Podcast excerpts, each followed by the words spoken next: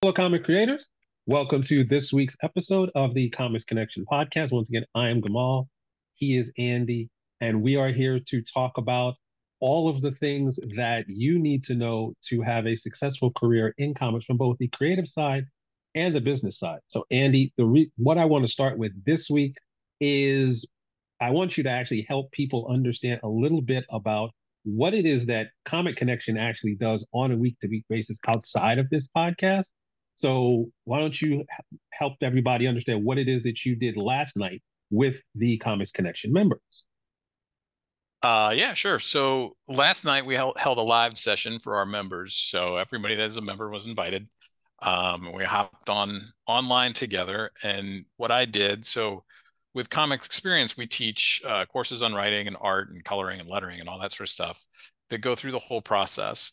But what I was able to do with Comics Connection last night was I pulled up a script. I'm a, I'm a writer, in case that's not known.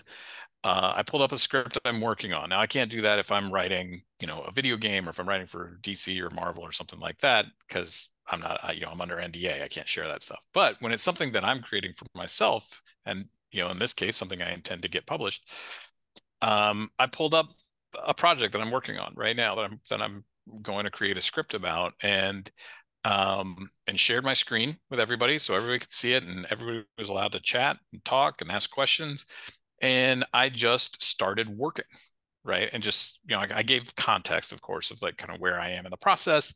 And then I said, this is what I'm going to do for the next hour is I'm going to work on this part of it. And I would talk through my thought process.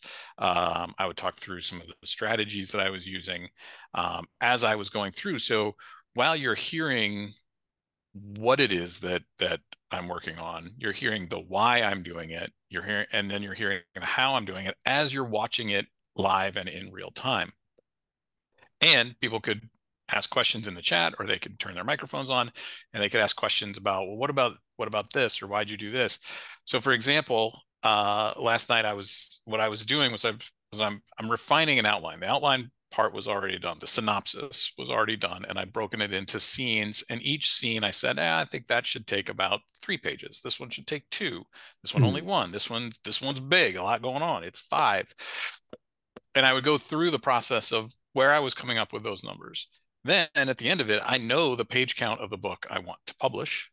Mm-hmm. And of course I add those up because I'm not paying a ton of attention to my overall page count. I'm just trying to get a feel of what it, like optimally, what would be great, right? Mm-hmm. Be really comfortable. Well, I was six pages over, which actually is pretty close. So then we went through and I started going, here's where I can peel a page and here's why. I can take a page. Mm-hmm. out here. Uh, I moved some scenes around. There was one scene that I was able to completely delete because I realized you don't want a scene that is entirely exposition. And I realized it was basically a scene of exposition. So I was able to delete that scene. And then I just made a note of, you got to figure out where to get some key information in elsewhere. Mm-hmm. And even during the night, I was like, oh, this is where that goes. And this is where this piece of information, I just cop, you know, cut and pasted them into the, their scene. So I knew, hey, you got to get this in when I go back to write the scenes.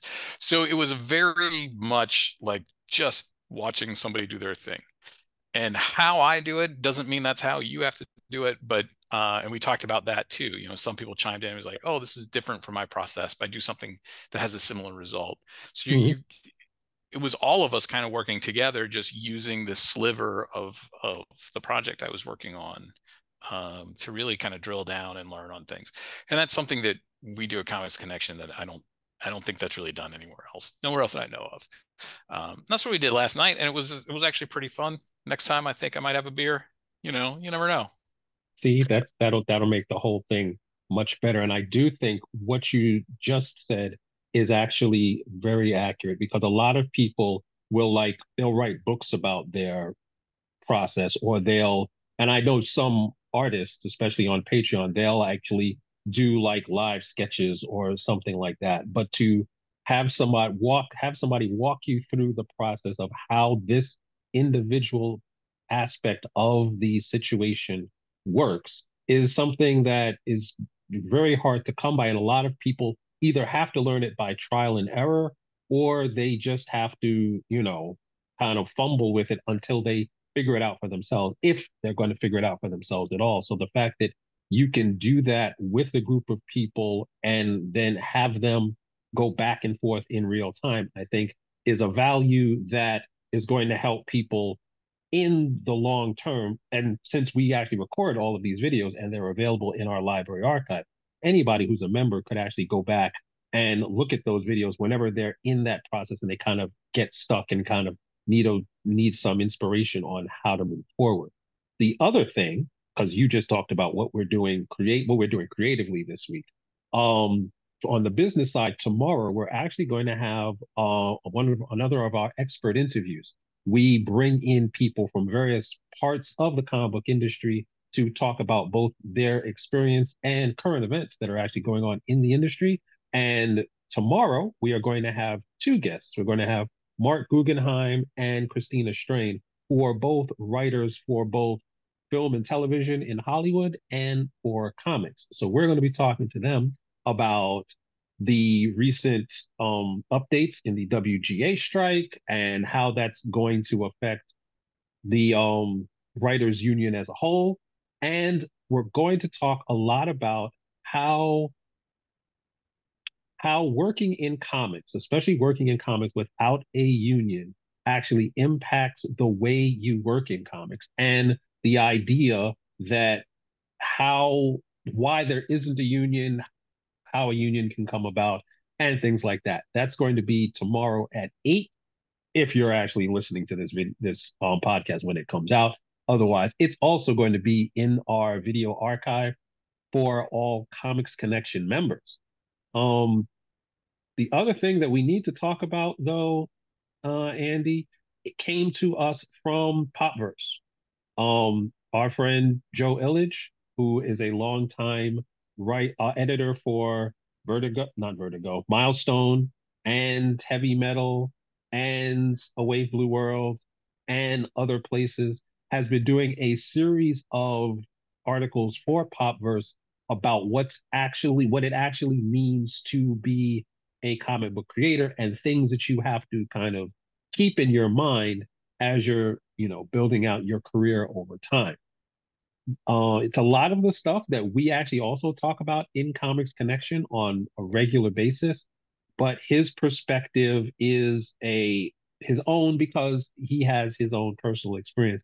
What he was talking about this week, I believe the article came out late last week, maybe, was talking about the idea of creator-owned deal and the pitfalls that come about when a artist, when a writer or creator of any kind is actually bringing a creator-owned deal to a publisher. Now, for those of you who are not aware, there's only really three types of comics that you can make in the comic book industry. You can make independent comic books where you own everything. You can make freelance comic books where you're making comic books for somebody else. Or you can make what's called creator-owned comics where, in theory, you own the intellectual property and you're working with a publisher to get the book out the door. The one that people always kind of key in on, and they have been since like the nineties, is Image, because Image has a creator-owned deal. But there's dozens and dozens of other comic book publishers who also have some form of a creator-owned deal. Andy, I know with C E X, you also have a creator-owned deal. So what I'd like to yes. just yeah, just to summarize, just to summarize. The reason creator-owned deals are the most dangerous deals in comics is very simple. In independent comics, you know exactly who owns what. Because if it's your independent company, you own it. And unless you sign it away doing something silly, you're going to continue to own it. Freelance comics is the exact opposite, but you know what you're getting into when you sign the deal. You get money, they get the work. And it's very straightforward. There's no danger there because you know what you're getting into. In a creator-owned deal, a creator-owned deal is actually, in a lot of cases, misnamed because the creator, depending on what the contract says, may not own anything. You may create something and then hand it over to a publisher who will then own the entire thing. And you may not have any options to get it back. You may not be making any money off of it. You may not have any say in what gets done with it. It all depends on what is in the contract. And it, the contracts vary from company to company. So what the example Joe, Joseph was giving yet in his article was about the type of company that we in the comic book industry like to call an I P farm. It is the company that is basically picking up any intellectual property they can find, intellectual property in this case, meaning your script, your characters, your story, acquiring it for little or no money, and then attempting to turn that into a movie, a Netflix series, or something else in such a way that you as the writer or the artist do not make any money.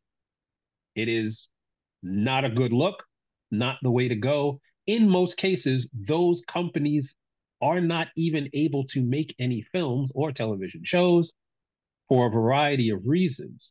But there is a very real chance when you're talking about creator-owned deals, you are talking about giving away all of the rights to everything that you have worked on for months or years or however long it was that you created this comic. Now, Andy, you have worked in various aspects of the industry, including several creator-owned deals, so you can speak to this from your own personal experiences. Go. Yeah, all right. So uh, I like that you start with creator-owned contracts, the most dangerous deals in comics. I guess that makes C E X the most dangerous company in comics. Uh, so my experience is, uh, first was as a writer. The first creator-owned deal I signed, it turned out that there was something in there that I didn't fully understand uh, uh, the meaning of, and it uh, it screwed me over pretty bad on uh, on a movie deal, um, and I just wasn't aware that that language. And I don't I don't know in that case that that company was trying to hide it, because it's there. I just mm-hmm. literally didn't understand that, that specific terms had very specific meanings in in. The Hollywood Hollywood land. Mm-hmm. Um, and ultimately what happened was I got cut out of money that I felt like, as the creator of the project and as my my artist partner was also a creator of the project, we should have been entitled to some of that. So we got, um, had the movie been made, which it wasn't, but had it been made, we would have gotten a, a portion of the sale price, which at the time the option was was not not going to be a lot. Um, so we would have gotten like maybe a thousand bucks each, mm-hmm. but then had the movie gotten made, we would have gotten nothing else. Whereas the publisher would have gotten about fifty times that. Wow. And we wouldn't have gotten any sort of, so that was sort of my first really eye-opening experience. Ultimately, none of that wound up passing on, the, on with that project, but, um, but it's also made, you know, my desire to sell that project in Hollywood uh, about zero. Like mm-hmm. it's not even worth my time, and that company's not shopping around anymore. Eventually I was able to get my rights back. Um, that took a lot of cajoling um, and was really super annoying, even though by the contract I had the right. They were fighting me on it anyway. Mm-hmm. Um, and really what I what I needed in order to go out to Hollywood is I needed some sort of letter, some sort of recognition from the publisher that said, yes, these rights have reverted back to you. That makes things a lot easier mm-hmm. as opposed to going, well, the publisher won't say so, but here it is in the contract. Mm-hmm. Right? That's not that's that's not a great look. So it was very frustrating. Um, and that's one of those things where like the rubber meets the road. Like, yes, they were my rights. Um, mm-hmm. and my and my and my artist partners' rights, um, but we it makes things a lot easier if the publisher admits it, right? So anyway, uh, so after a few deals like that, uh, I wound up getting very frustrated, and a lot of my friends that are creators also wound up being very frustrated with creator-owned deals that they weren't happy with, and in some cases, like you were saying, um, technically they still owned the copyright, but they had assigned publishing rights, merchandising rights, entertainment rights, like pretty much everything that you can mm-hmm. do with a copyright, they had given those rights away, which, I mean, effectively means you have no power. You gave the thing away, right? So I got to a point where when I looked at contracts, and sometimes I would look at contracts for friends, and I am not a lawyer, which I always made very clear, but I said, you know, here are the key things I'm looking for, things like reversion clauses that are very clear, which is about getting your rights back once mm-hmm. the book has been published or it's not in stock anymore or whatever it is. Uh, I want that to be um, fairly clear, or at least, you know, kind of up to industry, publishing industry standards. Um, I want to look at how I'm going to make money on the thing. Like, how is the money being split? How's it being divided? Uh, does it seem nebulous, or is it pretty straightforward? That kind of thing. Uh, and of course, I'm interested in what rights I have. What rights do they control? Um, and that sort of thing. And so a lot of that, all of that went into inform when I became a publisher a couple of years ago, what would my deal look like? As somebody who had fought for creator rights, I found, all of a sudden found myself on the other side of the table, mm-hmm. um, which was fascinating and terrifying. And I wondered, like, like, uh, had I reached that point in my life where I was like the line in The Dark Knight, that you, you're the hero until you live long enough to become the villain. Like, uh, and so I created a, we created a contract that was very favorable to creators. Mm-hmm. Um, that contract wound up having two problems with it. One, it was almost impossible for C E X to function with how little C E X was going to get. Mm-hmm. Um, even if we had a monster hit, it was structured in such a way that C E X would make almost no money off that hit. And at some point, I have to be able to pay employees. Mm-hmm. Um, so that was problem number one, was that it was it was legitimately so generous to creators that it was it was impossible for the company to succeed.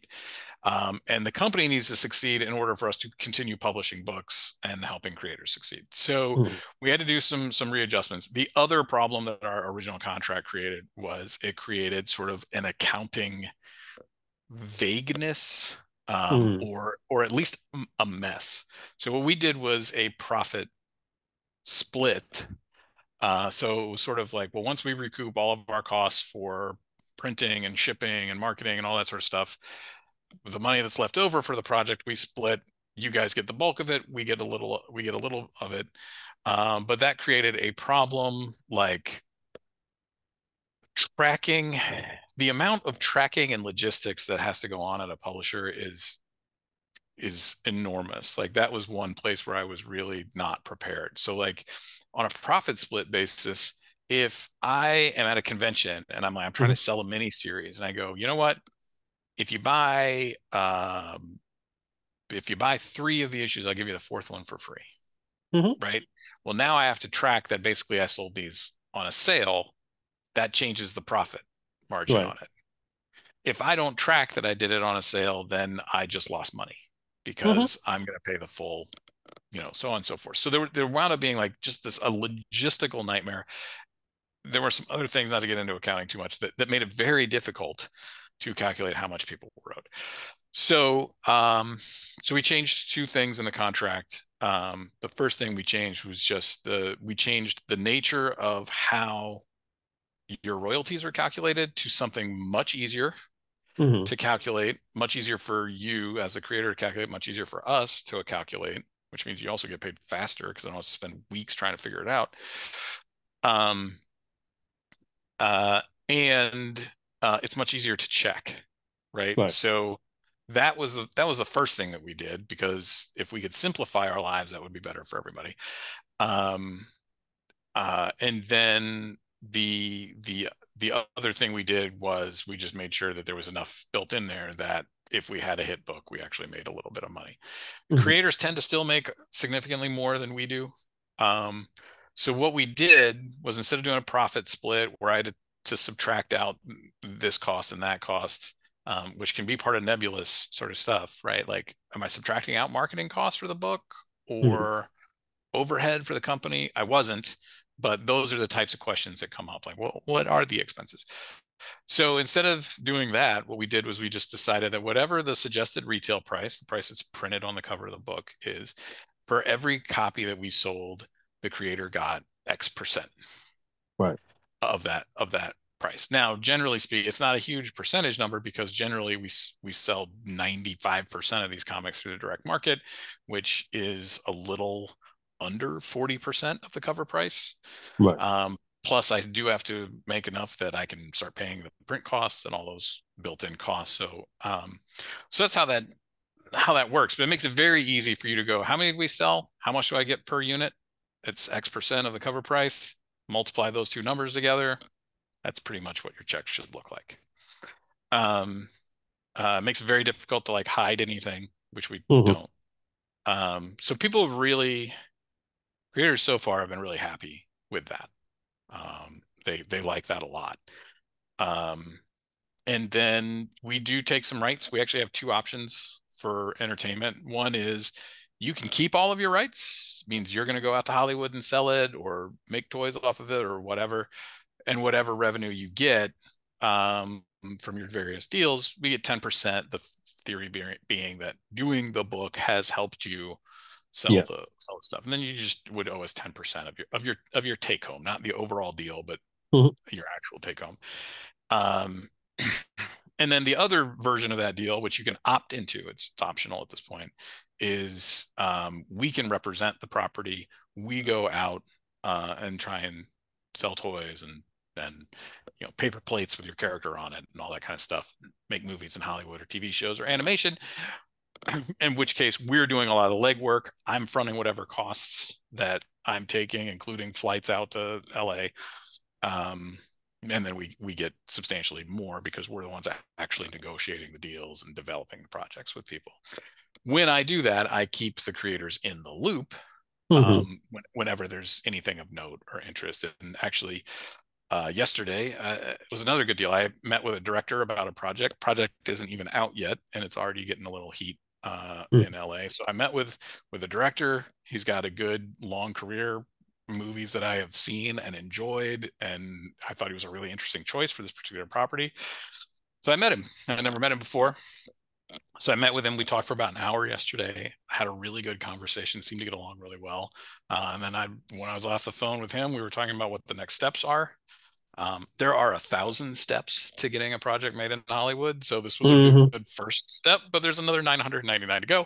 Uh, and I immediately picked up the phone and called the creator, who I'd already told I was going to have this meeting. Called the creator and we chatted all about it and what we thought our next steps would be and all that kind of stuff. So keeping the creators in the loop uh, is great. I also have language in my contract where we where it says that we will make best efforts to like maybe get them a consulting gig, or you know if there's if there's other places we can plug them in. Our contract also has language for they can create they can um, they can negotiate their own producing.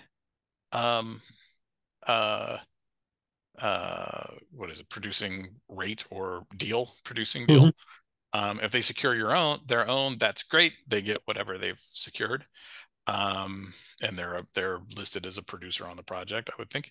Um and if they don't, um then they and they don't get any producing money, which is not something I can control because that would be up to a studio or a producer or whoever. um I can advocate for it, which I would. Um, but if they don't secure that, then I actually will give them a portion of any producing deal that I am able to secure for myself. Um, so, uh, which I know no other company that does that. And that's how, going back to when I originally got hosed, that mm-hmm. was how I got hosed. I was cut out of any of the producing money, which as it turns out, that's where the real money, the real money. real money yeah. often is. So what I did was say, well, I don't want to do that to anybody else. So you can make your own producing deal, or you can kind of use us and we might be able to negotiate it for you. Um, and if you get your own deal, then that's great. You don't get any of mine, but you have your own deal. So you get right. what you get. Um, but if you can't secure that for whatever reason, then you're entitled to a portion of my producing deal. Um, and the, another sort of misconception is that a producer uh, doesn't do anything.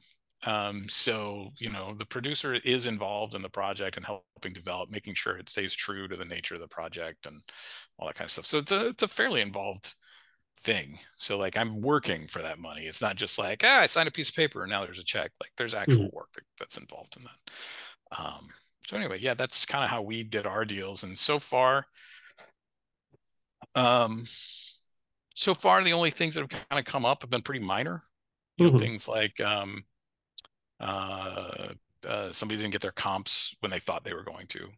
And, right. you know, I just hadn't communicated that we don't send out comps until after the book is in stores because retailers get really annoyed if you're selling the book before they have it. Mm-hmm. Um, and I just didn't communicate that. So now I've added that into our onboarding email and, you know, all that sort of stuff. So um, that's been little stuff for us. Um, and our creators seem to be pretty happy overall.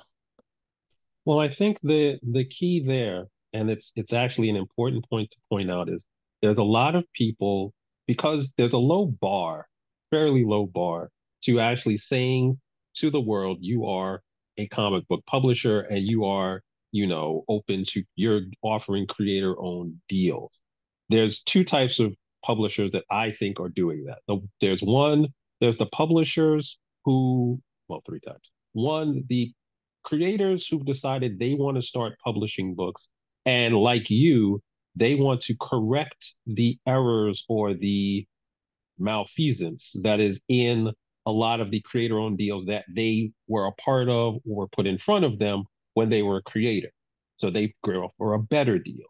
But there's also another group of people who had the same experience, but then turned to the dark side and decided they're going to do exactly the same thing that was done to them to the next group of people that are coming up. Um, and then you have the third group, is just people who are not even in comics, but decided comics is a good backdoor into Hollywood, so they're going to create an I P farm, and they are just as bad, if not worse, than the creators who went to the dark side. They are going to offer you a contract that maximizes what you are giving up and minimizes what you are getting. So creator-owned contracts are can be very lucrative in the long term if and only if you actually have the right language in the contract, which means that unlike being an independent publisher and unlike being a freelance creator, you have to have a extremely deep understanding of specifically what this company and what this contract says and how it impacts your rights, your revenue, and your responsibility relative to the intellectual property. Otherwise, you may wind up getting you may wind up creating a very popular movie or a very popular video game and have nothing to show for it. You would not be the first one. You would probably not be the last one, but you do not have to be one of those people if you actually understand what your contract says, understand how the business works, and you do that. The first step is listening to a podcast like this. So we're going to wrap that up right here. Um, all of the links to the articles and the things that we were talking about are going to be in the show notes, and there's going to be links to um, checking out Comics Connection and joining our online community. So until next time, thank you, Andy. Thank you, everybody, for listening, and have fun with your comics.